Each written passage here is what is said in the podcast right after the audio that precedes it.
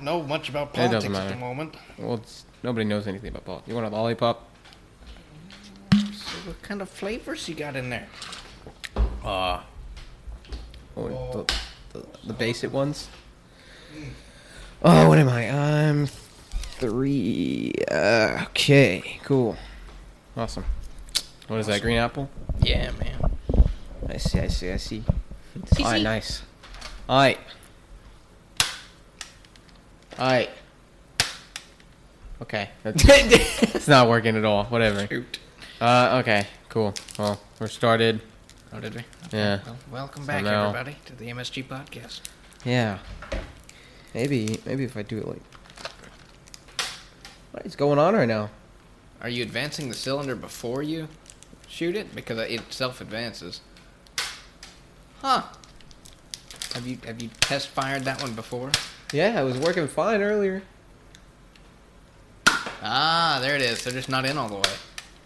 It's, I don't know. That's weird. It's not working. Maybe Whatever. that dart's faulty. Oh, we got my backup gun. Okay. Ugh. What are we talking about? I don't know what to talk about anymore. Ugh. Uh, We didn't play any pickleball. We played No, some I Pente today, though. yeah, that was good. That wasn't bad. I mean, we didn't play. saw very like long. three or four games, Yeah, it was. It and was then had good. to head out because Sad. she's sad. yeah, No, we should definitely going. we'll get that group together or something. I don't know. Yeah, yeah. Now that we got an I'm actual down. group chat, so we, we play this game, play some sport game called Pente, in uh, our youth group, and it's a very intense strategy game. It's much better than chess or checkers. I can tell you that much. Because you can have up to eight players at a time, and if you really wanted to have a death wish, then you could break the rules and go like twenty players. You could have a lot of people at once. You just have need more of the colored yeah. pieces. Yeah. But no, that's pretty good. It's like Connect fantastic. Four. It's like advanced Connect Four type stuff Mm-hmm. with like special rules.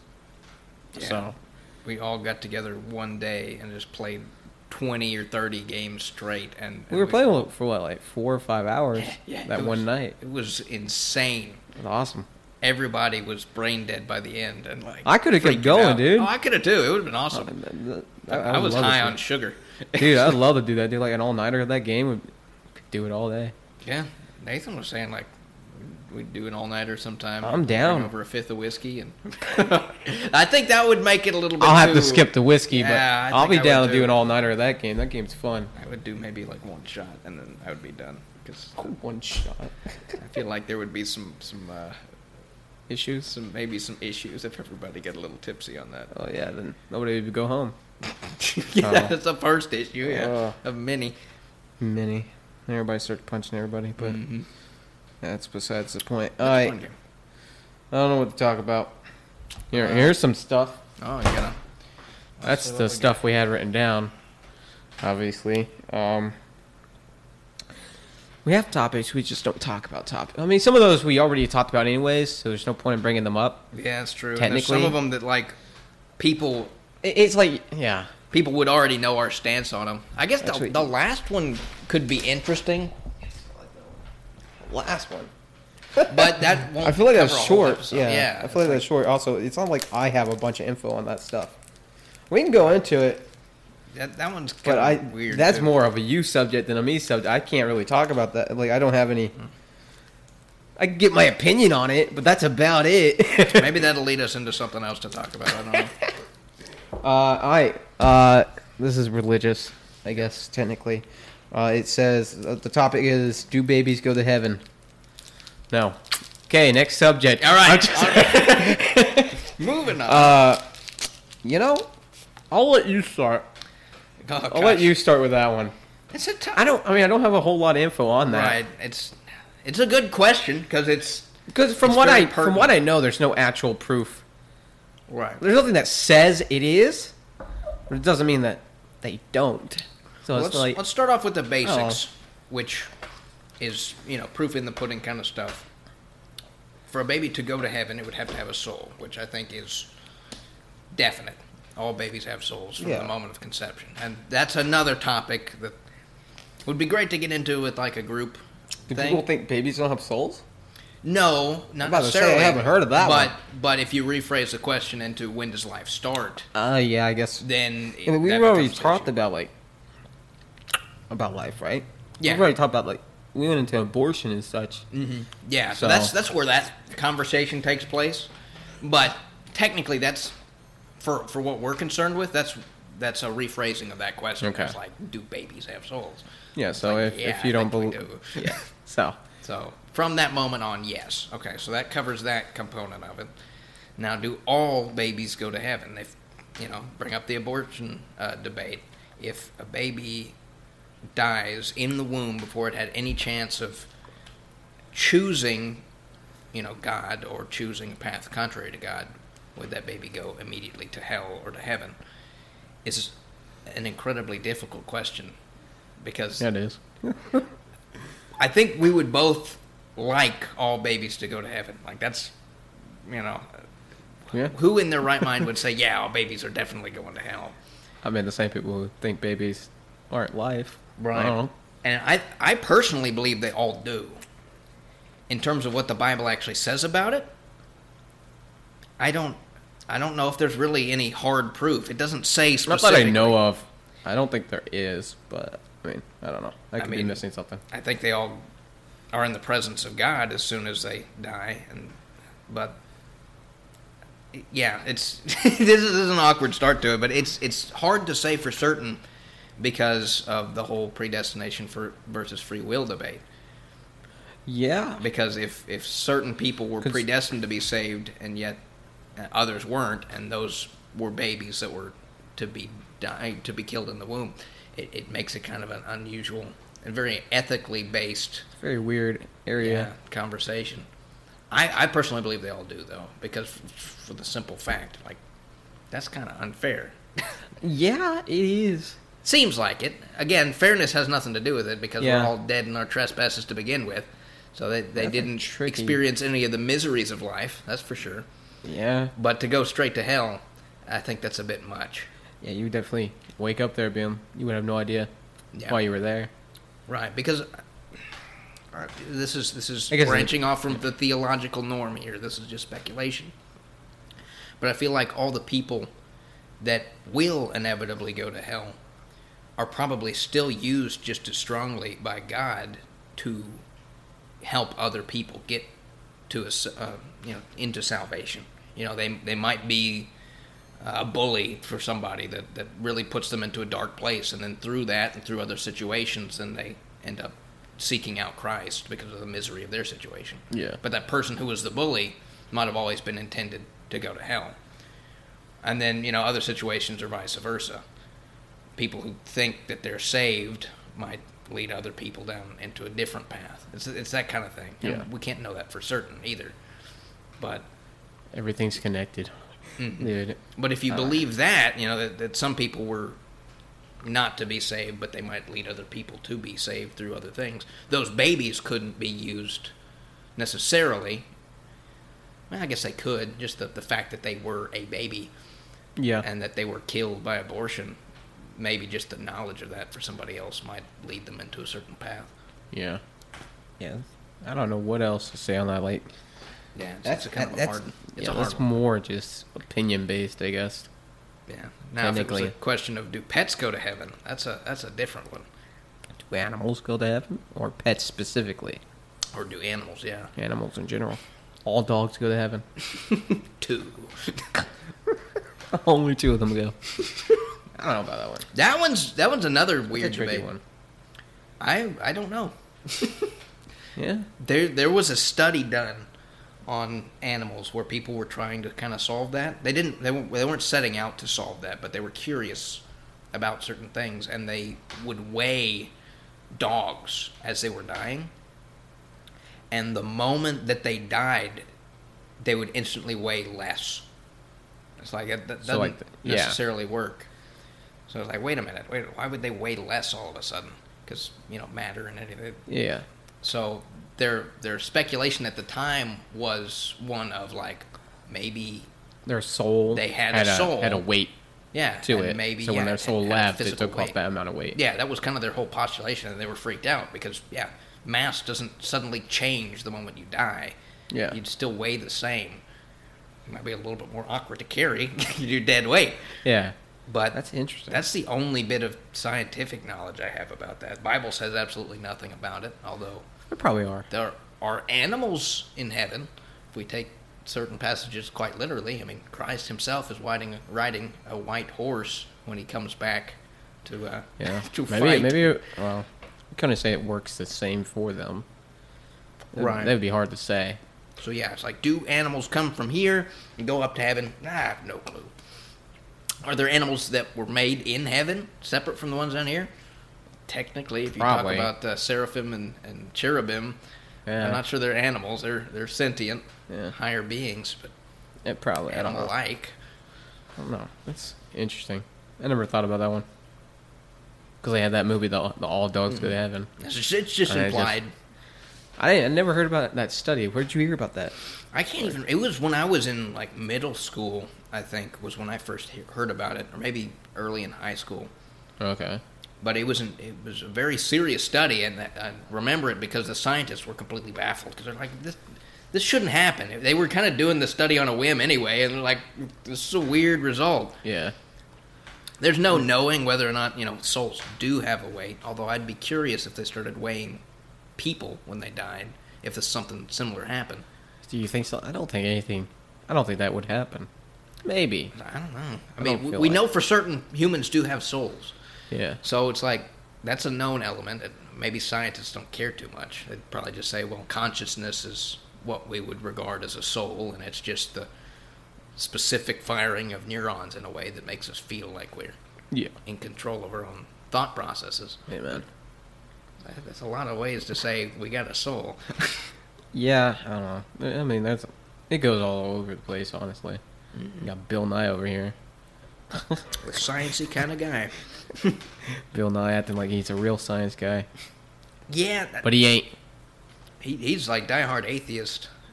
I'm but sure he, he and he's not a scientist. He, Yeah, he doesn't have any doctoral. Yeah, I don't think he has any. I don't know. But everybody takes his word for like.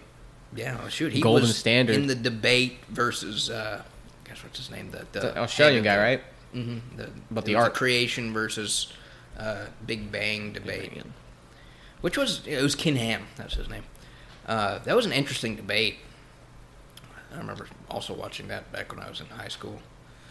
Uh, Or like that. both of them did a very good job, but debates are terrible if you want to like choose one side or over another because you already come into it with biases and you're just going to Yeah. listen primarily to who you you back. Um, ba- debates are more more or less just to get ideas out there than it is to actually like settle an issue. Like both of them made great points. All right. Yeah. But it- the whole thing, and I wish Ken Ham would have. I guess they couldn't have really strayed away from that because it was more an uh, atheism versus creation debate. Um, but if they had broken more into the, the evolutionary processes that atheists love to, to use, uh, Ken Ham could have used the. It's like the, the tactical nuke of the creation debate, which is Darwin's doubt. I'm not sure if you've ever heard of that before I don't think I have. um, but it is by far the best tactic, I guess you could say. You have to know what you're talking about if you ever use it, but uh, Darwin's doubt is a argument against evolutionary theory, and it was you know something that Darwin brought up quite a bit. It was his one biggest doubt about his own theory. Uh, if humans evolved from something lesser, so you know something that has virtually no intelligence. Yeah. talking about monkeys and fish and whatever the process is that led from primordial soup to us. If we truly did evolve from that to these higher cognitive beings that we are, then there's absolutely no reason to trust our own mental facilities, our own faculties, as it were, because they came from a source of non-intelligence. essentially. If it was completely random and unguided, then there's no reason we should trust our own ability to think and our own ability to reason out the fact that there was evolution in the first place. So it becomes a cyclical destruction to their own argument. It's like, oh, okay, So Darwin, did Darwin come up with that? Yeah. some, okay. Yeah, that was his constant doubt was that okay, yeah, if if we evolved, then there's no reason we can trust our own minds to figure out that we evolved. Because if it was completely random on a cosmic scale, there's there's no proof that even what we're seeing and experiencing right now is even real. Yeah. It's just sort of up in the air. It could just be a flurry of, I don't know, electrons that's simulating all of this and it's Yeah. all gone. So it's that kind of thing. And people, evolutionists and atheists have ignored it largely for the last several decades because Yeah. it's, it's one of those things that on the surface it doesn't seem to be like much of a problem until you actually give it some weight and you actually go, okay, well, surely there's a, an explanation for that on the atheist side. There's not. Atheism, you can you can debate atheism pretty well. well. I'm not saying you have to debate it versus like God or anything, but you can simply like Mm-hmm. like what, what was that ape? Um, is it Lucy? Ape? Is it monkey? Whatever you, what do we call it? Marsupial. Yeah, yeah, yeah. Remember they found the bones for what they called her Lucy. Oh, yeah. I think it was the first, the first like man like ape or something. Hmm. Yeah, was that it? Maybe. caveman like and then, and then you know they have it they have uh i don't know where it is what museum it's at but there was only like 20% of the bones actually found but they put like pictures of the full skeleton in like in uh science books and all that but it's like the rest of those are just um they just uh, guessed on what it looked like because they only had like 20 or uh, maybe like 18% of the bones Yeah. and the rest was completely empty.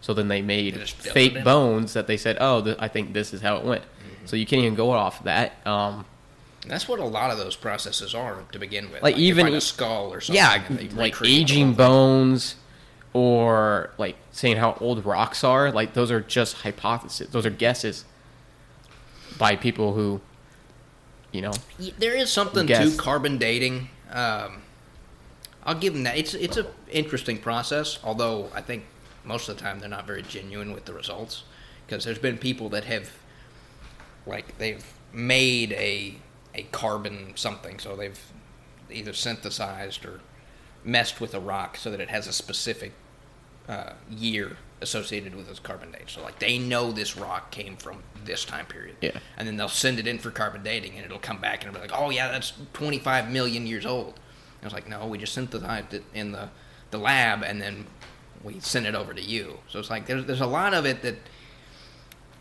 I think parts of it can be accurate, but other bits definitely aren't. And Yeah. even if they think they're accurate, I think their calculations are all based on the presupposition the Earth is billions of years old. yeah, So of course, yeah, you're as soon as it starts decaying to a certain rate, you're going to think everything's a billion years old when you send it in. yeah. There's a lot of it is which is just presupposition, and then they're basing all their scientists or science off of that Yeah. for the future, which is wrong. I think all science should be discovery based That's not how it works. and no. not guesswork. People don't want to be proven wrong, Right. especially like somebody went to college for a long time to get their, their doctorate in science and all that.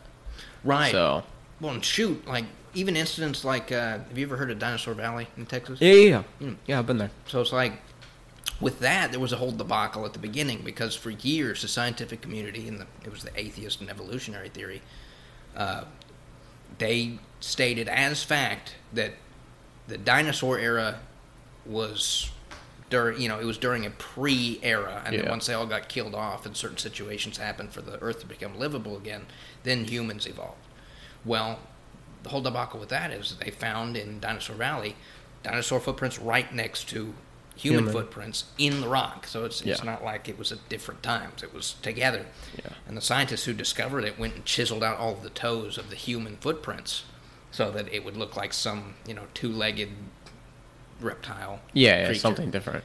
Uh, he did it in the night so no one would notice, and then shortly after that, a big storm washed through and it changed the position of the river, and there were more dinosaur and human footprints discovered side by side, and then other people discovered that, Yeah. and so they couldn't hide it anymore.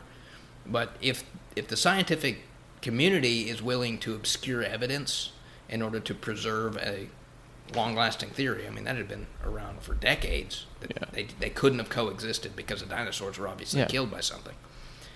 Uh, that makes me distrust all of their findings on the proof of evolution. I wouldn't. I wouldn't trust most scientists. No. It's like. I'll, I'll trust them, but in situations like that, where you're talking about the origins of human life, like, I'm not going to trust them one bit if the community is going to do stuff like that. Yeah. Because like people who like scientists, you know, they probably already have you know, their thought process, their opinion on what they think happened. So by the time they get out there, Yeah. they're just trying to prove more and more their um, belief. Yeah. Even if it, even they, so if they find something that disproves it, they're probably going to hide it or twist it or whatever they can to Right. the better make make their theory look better. Yeah. So I won't say that uh, the biblical scholars are against that, or you know, Everybody does wouldn't it. do that too. But yeah, I'd like to feel like they're a little bit more honest. We'll never know. I think the biggest single problem that a lot of uh, theologians and, and biblical scientists will make, or like the biggest problem they'll make, is that they they're not presuppositionalists. Like all regular scientists are presuppositionalists, which means that what is set out as scientific doctrine, you know, the things that have come before them, all the, the theories and everything, they treat as fact. Um, and then when it comes to the biblical scholars, they feel like they have to fight the scientists on the scientists' ground. So they kind of throw out the Bible and then they try and find scientific evidence, which there's plenty to support creation. But I feel like if the scientists are going to hold to their religion, which is science in this case, Yeah. then the Christians ought to hold to their their religion, Christianity, and the sanctity of the Bible and its factual nature just as hard. Like they, they got to hold to both Yeah, but they they'll forget about the Bible and then they'll just go and try and fight in the scientist corner. And the scientists have either been creating evidence or they've been, uh, you know, they've got some solid evidence to the to the age of the Earth being super super long. Yeah. I'll give them that. We really don't know how old the age of the Earth is No, that's true. because that's not explicitly stated in the Bible. We know how old humans are, but not the Earth itself, not the universe. Yeah, It could have been billions and billions of years. I don't care because it doesn't matter. But the age of humans is very explicitly laid out. And I think that's kind of very important to note because it's like the the universe in its beauty and its scope and its size and you know just how awesome and amazing it is is not the focus of the Bible. Even though it's you know the beauty found in the universe far at least to our eyes, it, it far outpaces what we would call human beauty. yeah, Um, but the focus of Genesis is all on the creation of humans, which is, you know, God created us last. That was the greatest pinnacle of His creation. And after He created us, He stopped. He was like, okay, this is done. yeah. Um, which I find very fascinating. Yeah, But science, you know, Yeah. says the, the world and the universe is everything, but the Bible says, well, no, humans were everything. It was we were created in the image of God, and we were ultimately built pretty much like mirrors to reflect the glory of God, sort of like the the relationship between the sun and the moon. You know, the sun and all of its brilliance, the moon reflects the light of the sun. Um, yeah, that kind of thing. If you start looking for patterns in, in nature, you'll see them of, of the relationship we have to God, or at least what we were supposed to have at the beginning. Yeah, we definitely- changed a little bit. not really that common anymore. Especially with like all the hate that goes around now. Yeah. But, Oh, and, and shoot, something I learned the other day, which was mind blowing. There's there's a billion things in the Bible which are mind blowing when you finally learn about them. But I was listening to somebody speak once, and it was a, a religious topic, a lecture, and they were talking about Christ as the new and better Adam. In fact, I think we sing a, a hymn at church from time to time that talks about that very same thing. I got to thinking about it. Well, okay. So if Christ is the new and better Adam, and all the time in the Bible, the church is referred to as Christ's bride, that would make the church, the collective, all Christians throughout history, that would make Christians the new and better Eve, essentially. And that's a very interesting point to make, especially if you go back to the beginning in Genesis, which I believe is a completely literal account of what happened. But how was Eve created? by Adam. So Yeah, it took a it rib out of Adam. reference. and put it in, As made ac- Eve out of it. So with Christ, for the longest time, I was thinking, well, what what could the rib be? And it's probably it is a little piece of Christ. It's the you know the Christ that lives in each one of us. Could be a reference either the the Holy Spirit or Christ Himself, but it was like that. That's a direct symbol to what Christ is to the church. Like, whoa. I don't know. That that surprised me Oh, in a way. because I just I'd never seen that before. It's, it's a very interesting point to make, and I think there's a lot more of that symbolism sprinkled throughout the Bible that I just haven't seen yet. Yeah. I mean, yeah, there's definitely a lot of stuff in the Bible Yeah, that you miss a lot. Uh, but it's something that I need to revisit, especially I, I need to read through the Bible again. Um, but Christ on the road to Emmaus with the two disciples, so it's when he was disguised right after being resurrected, and he was walking with the two disciples, and they were all bemoaning the fact, like, ah, man, our our uh, our leader, he he was just crucified, and this is terrible and everything. And Christ talked to him and talked to him about Scripture. Uh, pretty much what the the point he was trying to drive home was that all of Scripture points to Christ in some way or another, and it's it's kind of a weird thing because you look at most of Old Testament and it doesn't necessarily seem to make that connection until you start looking way way deeper, like the symbolism and things like you know Christ was not only the new and better Adam, but he was also the new and better King David. He was also the new and better Moses. He was the new and better. Uh, you know, name one of the greats from the Old Testament. Yeah. He he was a better representation, and he fulfilled everything perfectly in that situation. yeah. It's so I think he was absolutely correct. I mean, when he says something, it's true, but I haven't gone and looked hard enough for all of the references that point forward to Christ. Yeah. And certainly in the, the New Testament, everything points back towards Christ or towards the, the second coming. So it's it's very true. Everything in the Bible does point to Christ. Yeah. No, that's true. I believe that. So, when is the second coming? That's a good question. I'm just kidding. We don't know that. Well, let's calculate, but yeah, we can't know. Not even Christ himself knew. I still think that's like after my time, at least. I don't know, and, and we can't really know. We're supposed to always be ready because Yeah. shoot, the things we've been seeing, at least so far as Bible prophecy is concerned, are things that are happening right before he comes back. Uh, and, you know, everybody wants to set up the, you know, oh, we gotta we gotta wait for the second temple or the no, it'll be the third temple to be built, and then we have to wait for the desecration of the temple, and then you know these certain things. But uh, recent historical studies, and Pastor Bill talked about this in church once, um, kind of point to the fact that the desecration of the temple has already happened. Uh, were you there on that Sunday? They talked about that Probably not. I don't think so. because, oh gosh, what was it? Was it Mark chapter thirteen where Christ talks about the events leading up to the end times, and one of the things he talks about in great detail is kind of the desecration of the the temple, and he talks about how it'll be uh, that they should be praying that that that time doesn't come in winter, and that how uh, it'll be a terrible time for, for mothers who are nursing or, or who are pregnant, and that like when you see these signs, you should just immediately go into the mountains. Like don't even go back to your house to get a spare cloak, or don't don't even come out from the fields. Just go to the mountains. And Pastor Bill was talking about the fact that that actually happened shortly after Christ's death and resurrection, um, in a sense, because there was a siege of Jerusalem and he laid it out. He said, like, these were all of the events that happened during that siege, and they lined up perfectly with all the things Christ said was going to happen. Yeah.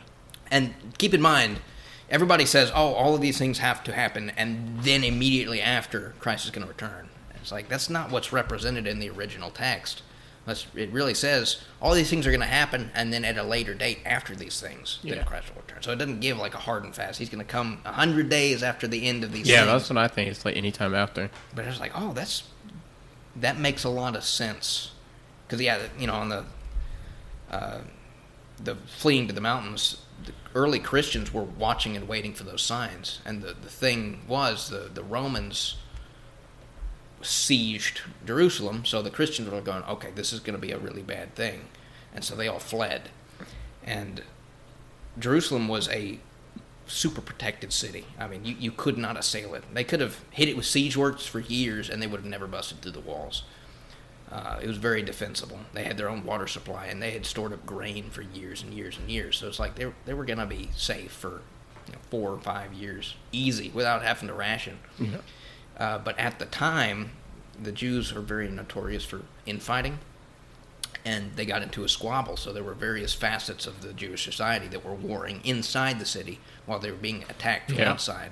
And in a freak accident, they burned down their own food supply. And so now all of a sudden they were starving, and there were many reports of, of women who had to eat their own children in order to not starve to death.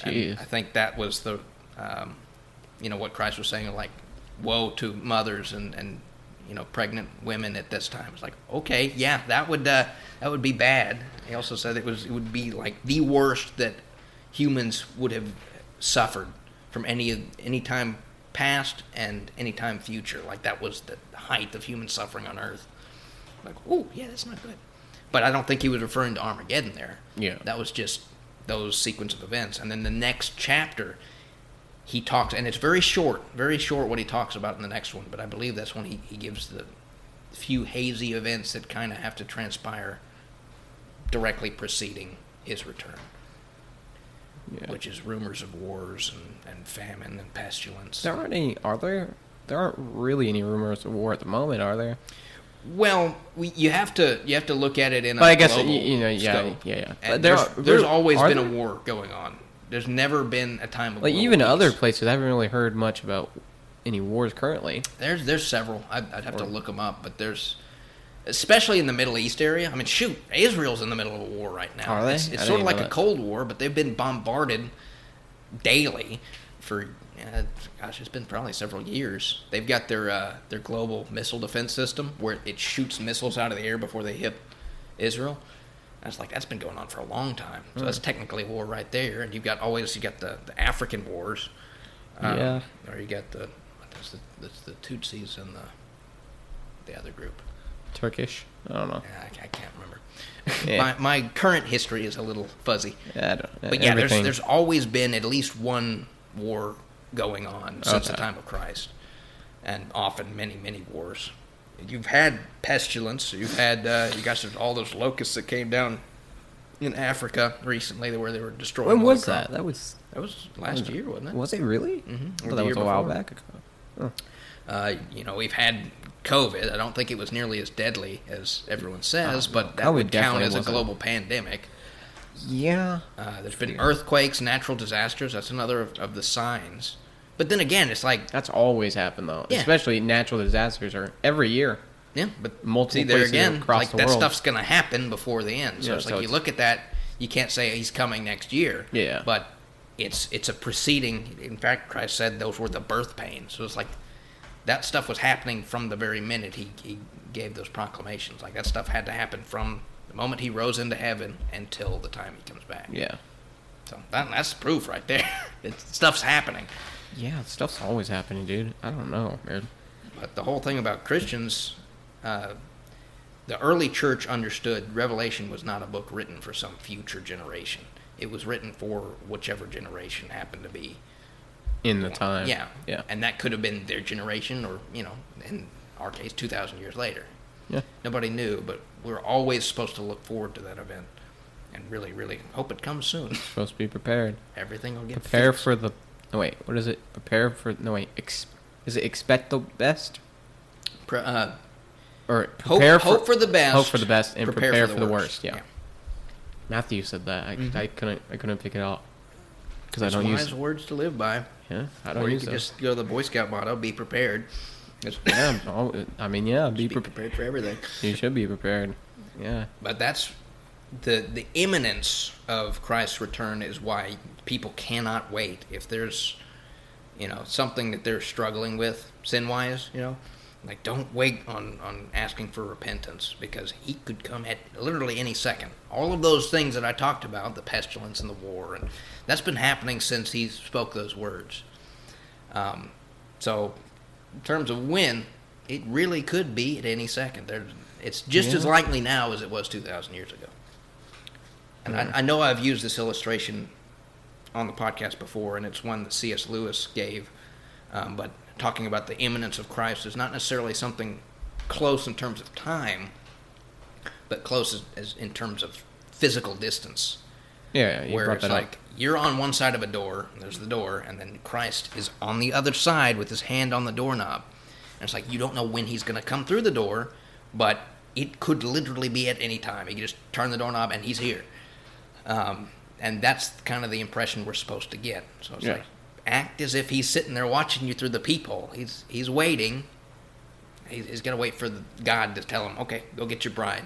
Yeah. Are you?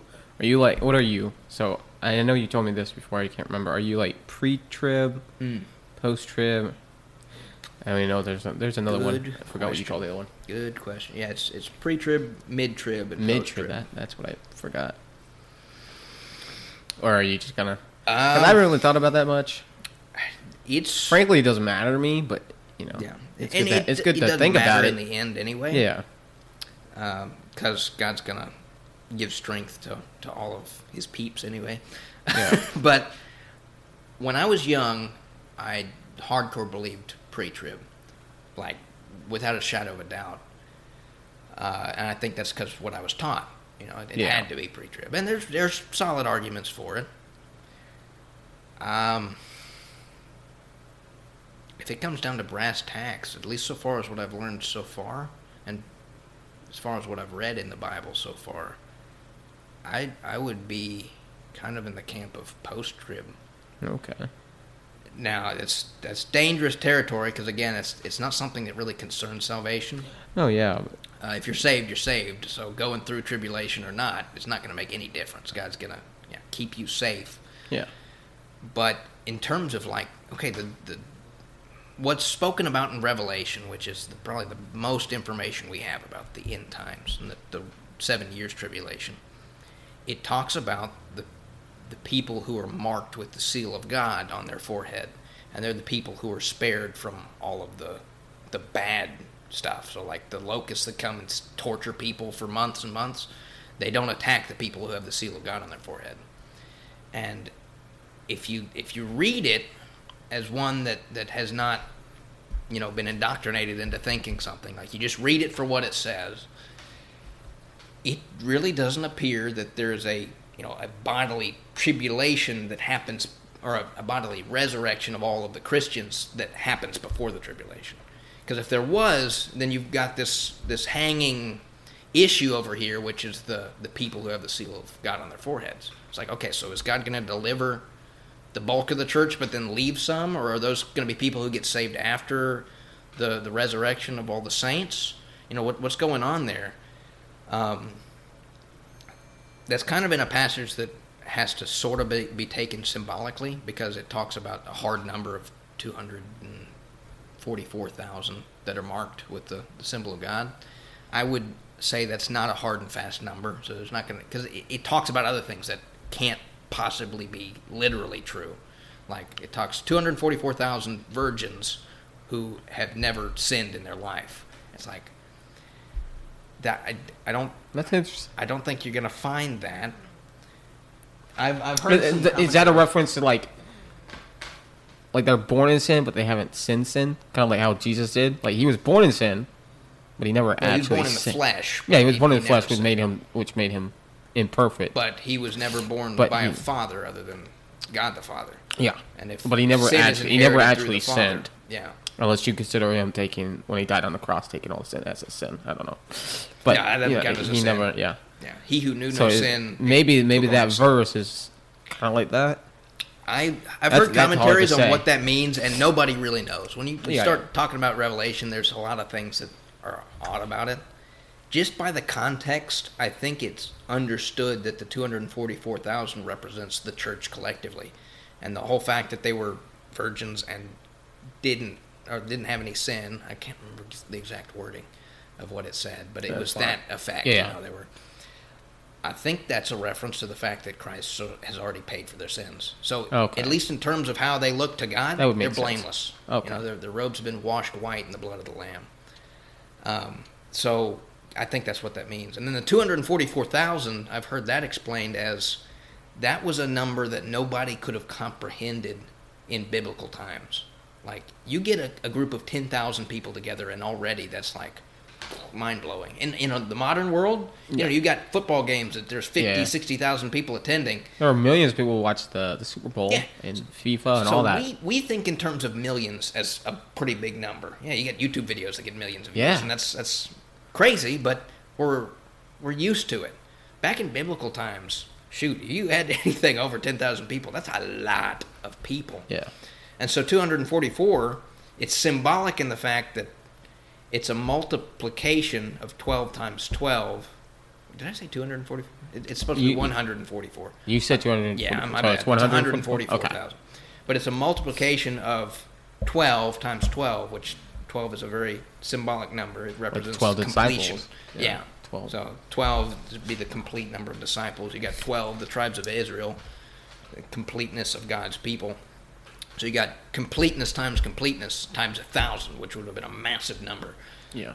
Uh, but at least so far as I've come across, that's probably the best explanation I've found. Is like Okay. that represents all of God's people, and they'll be marked on their foreheads. Again, we don't know if that's literal or not, but they'll be marked in such a way that when all of the pestilence and war and death comes during the You can tribulation, tell a difference. then you should be able to tell a difference. most of that, if not all of that, will pass over Yeah. the true Christians. Uh, and then in terms of like being persecuted to death, that stuff's going to happen.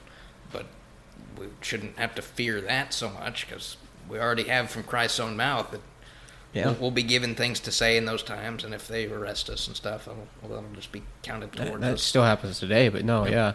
So it's like, it, you know, I I personally think at the moment that it'll probably be like a post trib, Okay. but I mean, it I- really won't matter that much. yeah, I've never really thought about it. I don't. I don't know. I don't have an opinion on it yet. Maybe I will. You got to look But- into it. I think it's it's Yeah. an interesting study. I, I used to, as a kid, I used to watch those. You know, those like those. I don't want to say cheap, but those like you know, um, those films about the end times. Left Behind series. They were. I did. See, I did see the Left Behind series. I did see those, but they had other ones that were specifically, and they had certain actors I, I can't name off the bat, but they were like off. They weren't like big name titles or anything. well, because they're Christian movies, yeah. and they're not. Yeah, Left Behind was probably the biggest of those. Yeah, Left Behind was definitely one of the biggest. And then you had the whole um, what was that church? There was that church that did. Um, Kirk, remember Kirk Cameron? Mm-hmm. You know that guy? He was in uh, Fireproof. They had the Courageous. It was that church that started making Christian films Yeah. too.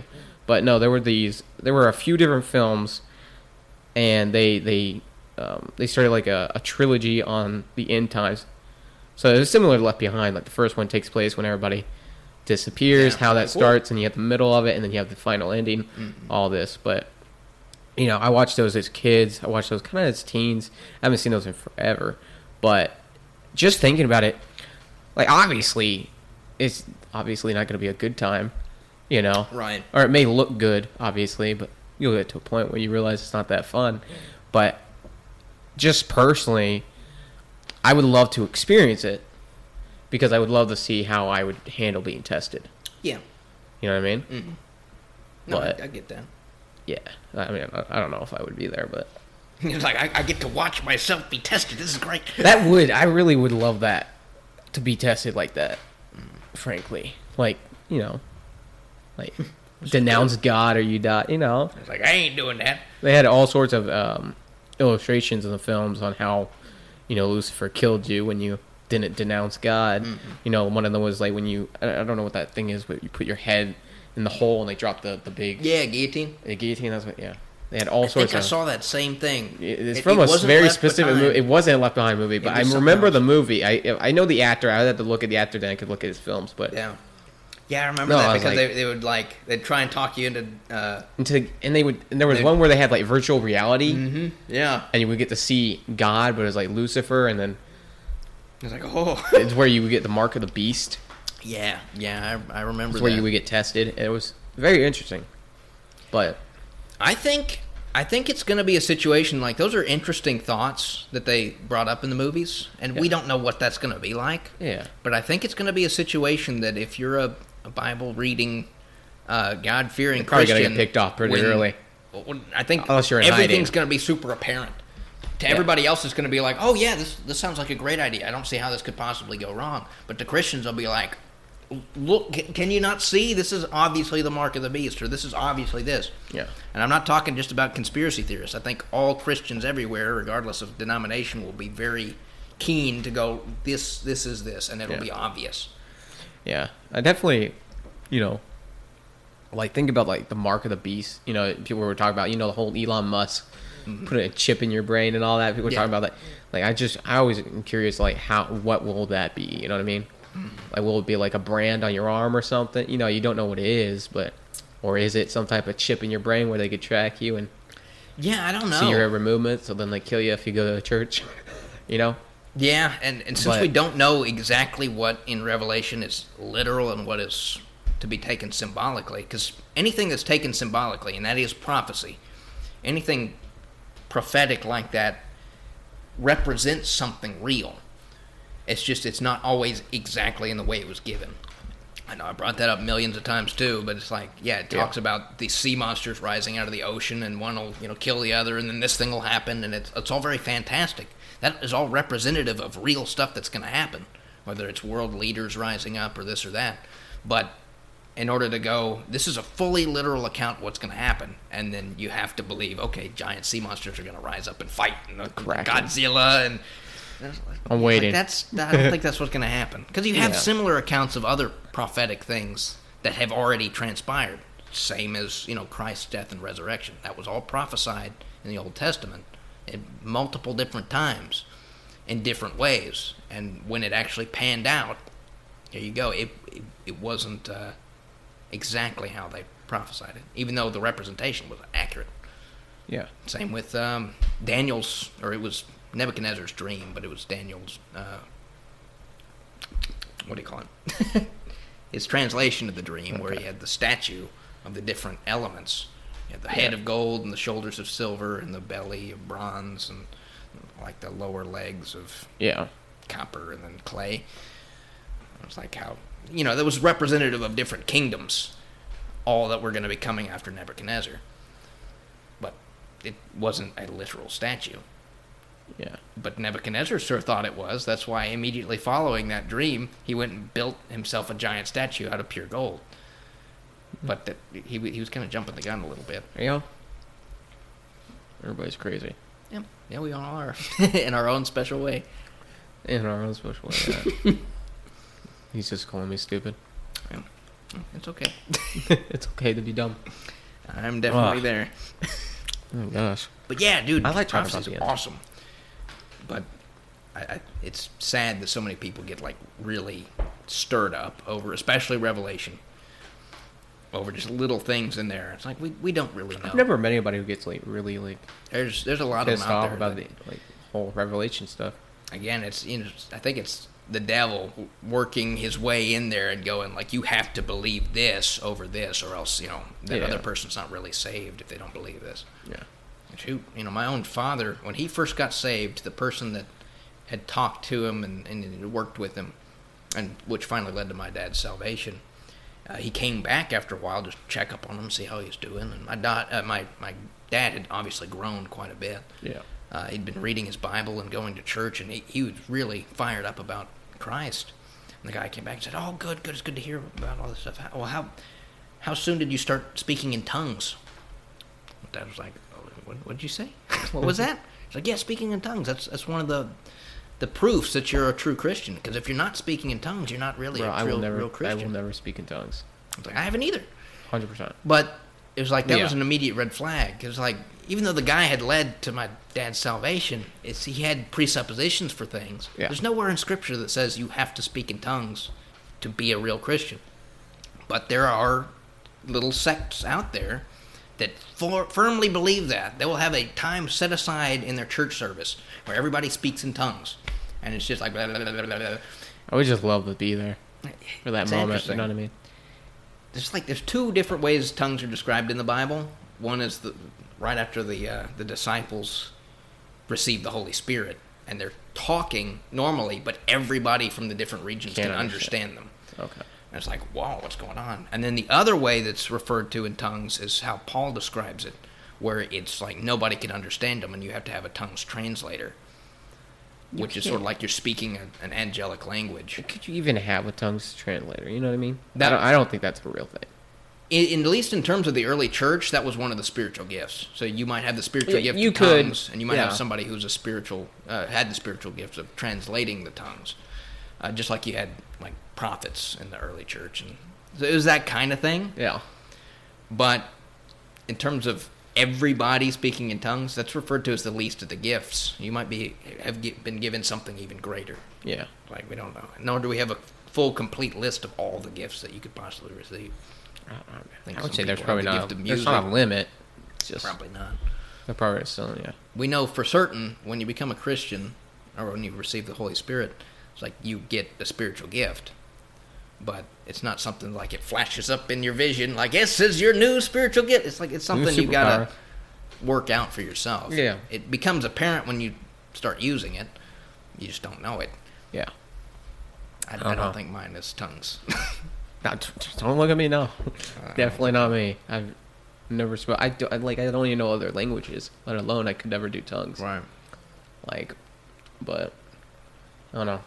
Well, for for the longest time, I denied that Was like possible. the tongues that people were talking about, you know, the, the little blab, blabbering, was real biblical tongues. But after reading what Paul has to say about it, it's like it could be, it, it could be absolutely correct. But I doubt a whole congregation would Yeah, that's kind of actually speak in tongues. And even if it was, that was not how Paul said that they should go about using tongues in a service.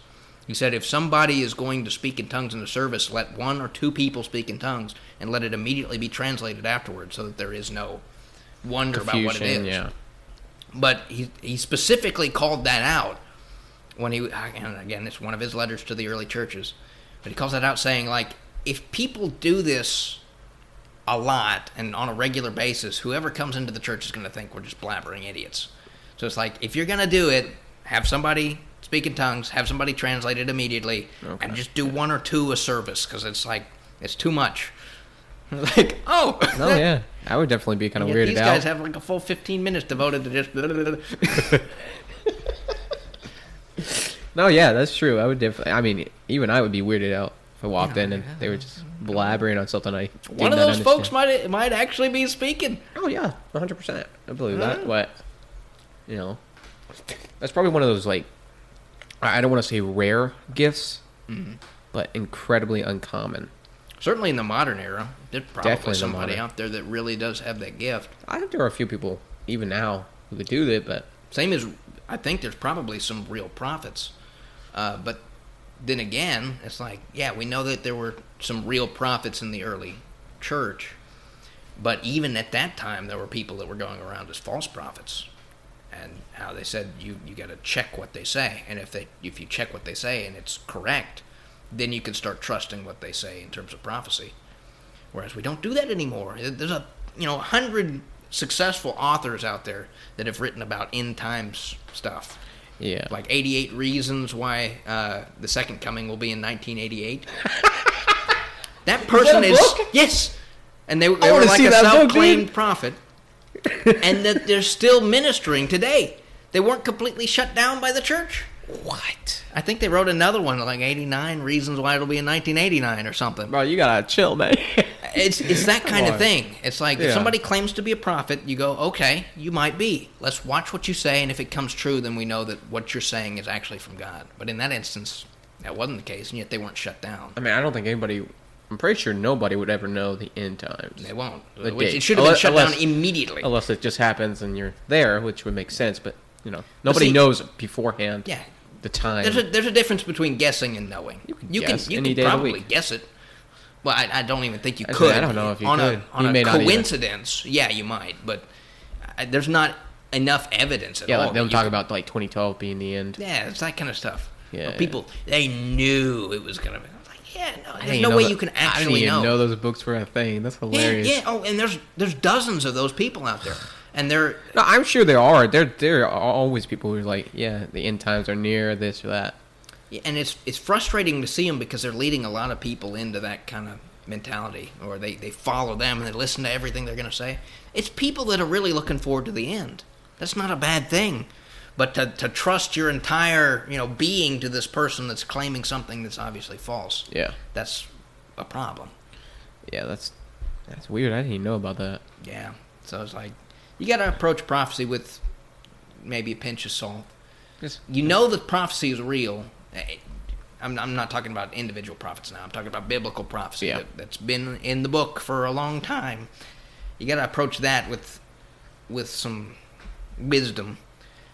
And even then, you, you can't suss out what's what's actually going to happen until it actually does happen yeah, then everything lines up perfectly. That's why you know the Pharisees and the uh, the people during Christ's life they could not possibly put the pieces together that went okay. Jesus Christ here, we know he's the Messiah, but all the prophecies that were directly referencing the Messiah said Christ was going to come and he was going to establish his kingdom and he was going to raise up Israel again like it was in the old days. That's what the prophecy said about it. Now, there were two other individuals that had been prophesied about the suffering servant and the Son of Man um, that had two different roles. All three, Son of God, which is the Messiah, the Son of Man, and the suffering servant. In hindsight, we all know those all were talking about Christ. But at the time, people were only looking at the prophecies about the Messiah. That's why everybody was so gung ho about saying, you know, Christ's the king. He's they were thinking he's the military guy. He's going to come and knock the, the Romans out of uh, Jerusalem, and he's going to set Israel back on its rightful place as God's kingdom. Um, that's why when Christ came and he was talking about stuff like "I've got to die," they're like, "What the heck does that mean?" They couldn't they couldn't fathom, even though that had been prophesied about. They didn't stick two and two together that Christ is Messiah, Son of Man, and also the suffering servant who had to die to take away the sins of the world. yeah, And therein lies why we shouldn't be writing books about when the end of the world is or about all these things going to happen because we don't know and we won't know until it's all happened. So yeah. It's true. the whole point of Revelation, I think, is to look and go, okay, Christ Himself said all this stuff is going to happen, whether it's a literal interpretation or not. All this stuff is going to happen, and it's going to be bad. So prepare yourself. It could happen at any moment. You know, same with you know all of the the natural disasters and everything. The proof has already been laid out. The evidence is there. It could happen. So work out your own salvation first, so you're ready. That's the whole point of Revelation, and it's it's relevant now, same as it was when the church was first founded. Yeah. No, I agree. So, like I said, I tried to read some Revelation. I just uh, stopped. I couldn't do it. I think everybody should read those those letters to the seven churches at the very beginning, because at least those are a little bit easier to understand. They're still chock full of symbolism, and they were to individual churches at the time, but I think they're also useful to the modern churches Yeah. because it, it really throws out a lot of hard hitting truths about people. Yeah. That's kind of why people don't like it. Yeah, oh yeah, Why oh, people don't like the Bible in general. Um, Mhm. If they're being honest, a lot of yeah, because it goes against a lot of what you believe. You know, yeah. all this gender and sexuality stuff. Yeah, I, I have a feeling a lot of the people that are the biggest opponents of the Bible have never even touched one in their life, or if they do, they're probably going to look up the parts that they disagree with the most, Well, go people, to them and read people them. always take Bible verses, and we were talking about this last time. You know about the little Nas S, X stuff. Mm-hmm. You know, people take Bible verses way out of context, and if you read one verse before, one verse after, it completely Changes. it. it changes everything, explains exactly what's going on, and it real and it shows what you were using that verse for. If you had showed the whole thing, you're completely incorrect on what it's saying. Mm-hmm. You're just not smart enough to, you know, look to into it. figure it out. Because that's even like what what I was talking about those those um six six six shoes Mm-hmm. when he had Luke ten eighteen on it. I was like, if you look at Luke ten nineteen after it, completely explains what eighteen is saying. It changes. but the whole no, message. but no, we'll just stay on eighteen because it talks about Lucifer. well, Yeah. yeah, no, The Bible is one one whole document, um, and you're absolutely right about taking what comes before and what comes after because context is extremely important when you're trying to understand something for what it truly means, and th- that counts for everything. But it's especially true about the Bible. yeah, Uh, you know, opponents of the Bible would say, "Well, no, no, you're just trying to protect yourself." And I was like, No, you're you're not being genuine. If you really want to know what the Bible says about something, and you take something just one verse out, then that's easily manipulated. Yeah. You know, uh, and the way to prove that to somebody is to have them do a news interview and just pick out two or three things that makes them look as bad as humanly possible and publish that. And it's like it's the same thing. A news company can twist your words even if you say something that's, you know, angelic and perfect and, and it, it has great reaching uh, Oh, no, yeah. you know, No, I it's great 100%. about people I've- and then they can twist it so that you hate babies or something. No, but I, I definitely think but that's know. the same thing. Yeah, you definitely. I think though, like, you know, I don't know if any news stations have specifically quoted the Bible. They may have. I don't know. They do from time to time. They might have. It's, it's a lot of But, that kind of stuff. You know, if you if you. I think if you take things out of context from a Bible, where you specifically misquote it, even though it may, you know, like twist the words, even though you it's right in front of you, but you're doing it to, to show something or to make it look bad. You know, I think that's, you know, you're gonna pay dearly for that. You know what I mean? Well, that, that's even why I try not to. You know, I don't have verses memorized, but you know, uh, I have verses I've read and ones that I, you know, I specifically like. I even have some I want to get tattooed at some point because I really like them. But when I look back at it, and I'm like, you know, I- you know, I'll be at work and I'll be thinking about stuff, and I'll be thinking about, oh, this goes back to this specific Bible, Bible verse, and I'll try and remember exactly what it said. And it's like something's wrong. I'm not saying the right. Like I don't know if I'm at actually remembering the right thing or not. But yeah, Right. No. It's that's something that's interesting. It's, it's important to re- uh, to know. It doesn't really matter whether you have a, a verse completely memorized. I think it's great people that, that I don't. and they well, try and yeah, you don't gotta be That's saved in grace or anything. You, you don't have to memorize Bible Yeah, verses. Like that's not going to. but that, I think that's also kind of like a gift in itself. It can be. Because like me, I, I cannot quote a full verse to you. I, I, I, think remember you could pick. You pick up on a lot of verses though. There's a lot of verses. I'm not saying you memorize the entire Bible, but Yeah, but I mean, like the, the important specific- snippets, I'll remember just because I've, I've read them and they stick out to me. But in terms of like, if you said, "Okay, tell me this verse," especially when it comes to like actual, um, the verse it is. So I could, yeah, I could quote you half a dozen little snippets here and there, but I have no clue where it comes from. I might go, "Okay, Paul said that," but he's got like ten letters. Yeah. Which one was it in? That's I say that all the time. I don't know which letter this came from, but Oh, yeah. he talks about X. Um, so it's like the the most important thing is that you have read the Bible and you absorb the information more than you know. And so, you know, you might be in a conversation with somebody who's not saved and that information will come back to you. It doesn't mean you can't use that information if you can't quote it directly. But you can say, well, there's a passage in the Bible. if you understand, I think if you this." understand the meaning, you don't even have to specifically quote it. Right, and that's you just say this verse or there's this verse. Yeah. Specifically says stuff. and then like if this. it's really that big of a deal, you can always, you know, look it up. First, it says something about this. yeah, But if you, yeah, if you know the basic premise, then you can use it in, in your debates or talks with people. yeah, Um, but just having read the Bible in the first place is the first step. And when it talks about hiding God's word in your heart, there might be an element of memorization to that.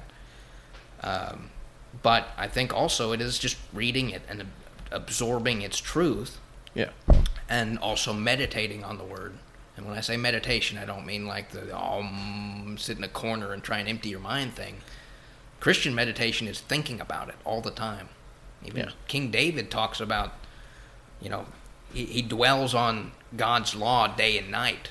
That's kind of what we're commanded to do to be thinking about the things of God and read, and then whatever you've read in the Bible, to start thinking about that and how does that apply to my life and you start trying to plug because all scripture all scripture is relevant to us i think there's some that doesn't seem as relevant but Yeah. i think in its context it probably is if it's not something we need to directly change it's something we might need for somebody else Yeah. And, yeah doing as we're supposed to hiding god's word in our heart reading and then thinking about it all the time i think it'll it'll start to come quicker to the tongue whether it's snippets like i've got and see then again i haven't read a lot of my bible recently so it's like i'm starting neither, to man. lose those snippets me neither.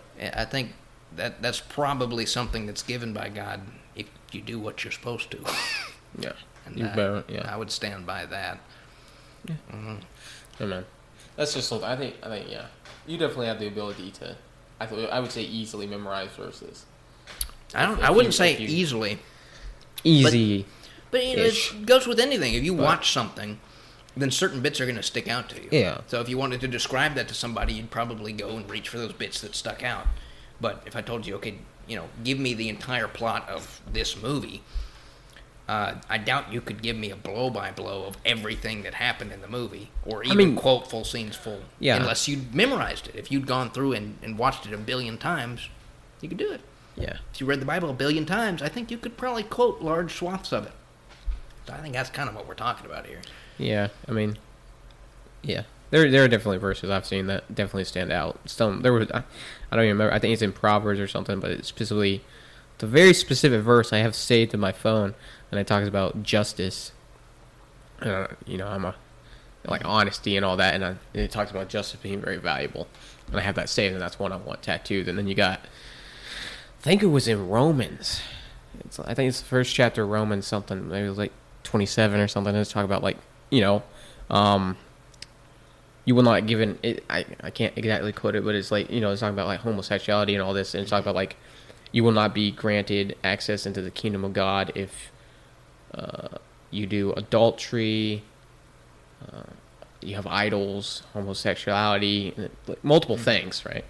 But I can't exactly tell you what verse or whatever that is, or even quote it Yeah, specifically. you got the gist of it. Yeah. That's really, for the purposes of talking to people, that's really what matters. Will it be more impressive to them if you just like Yeah, laser beam out the whole passage and its context? Probably, but Yeah, would. then again, will that convince them anymore? Because if they don't believe the Bible or where you're arguing from, then that won't make much of a difference anyway. Yeah, I guess. Oh, that should be. Just But, interesting. Yeah, there's, there's a lot of people that, when they're talking to people, they'll set aside the Bible to talk about issues. That's what I was going back against uh, earlier. It's like I, I'm a Bible presuppositionalist. So if I'm going to talk to somebody about issues of God, I'm going to talk as if the Bible is true. And if they don't believe the Bible is true, well, tough luck. I believe science is true, which is where they're arguing from. So, you know, somebody's got to set their stuff aside, and they're not willing to, and I'm not willing to. But that that Yeah, lets yeah. you be evenly balanced, essentially. Because the second you set aside your your document of truth, you're disadvantaged. And so they could beat you up with all of their scientific facts, even though, again, I don't think all of them are so scientific as they think, or Yeah. factual as they think. yeah. But that's that's just how it rolls now. So we should probably end it. Okay. That's Yeah. fair. So That is fair. Well, friends and neighbors, that was a kind of haphazard episode, but it was all right. We, we probably need to get topics squared away. yeah, I don't know. You know, we had those topics in front of us. You know, then the very first one was Yeah. Well, there, was, there were several of those we'd covered. we just covered some of those, but some of those is like I didn't know how to really get into it. Yeah. But yeah, we covered covered a lot of those already. But I don't know. We'll see what happens. Yeah. I mean, it's it could be because we're. I mean, we Yeah. We we we, just, we uh, did a, a side episode. We Yeah. spent that was almost three hours. Yeah, we talked about a lot of our, our current A lot of topics. So Uh, but we need to no. do one soon where it's like we, we lay out like a basic we mean, rundown of the Bible. I think that'd be cool. Like want to explain the entire Bible in one episode?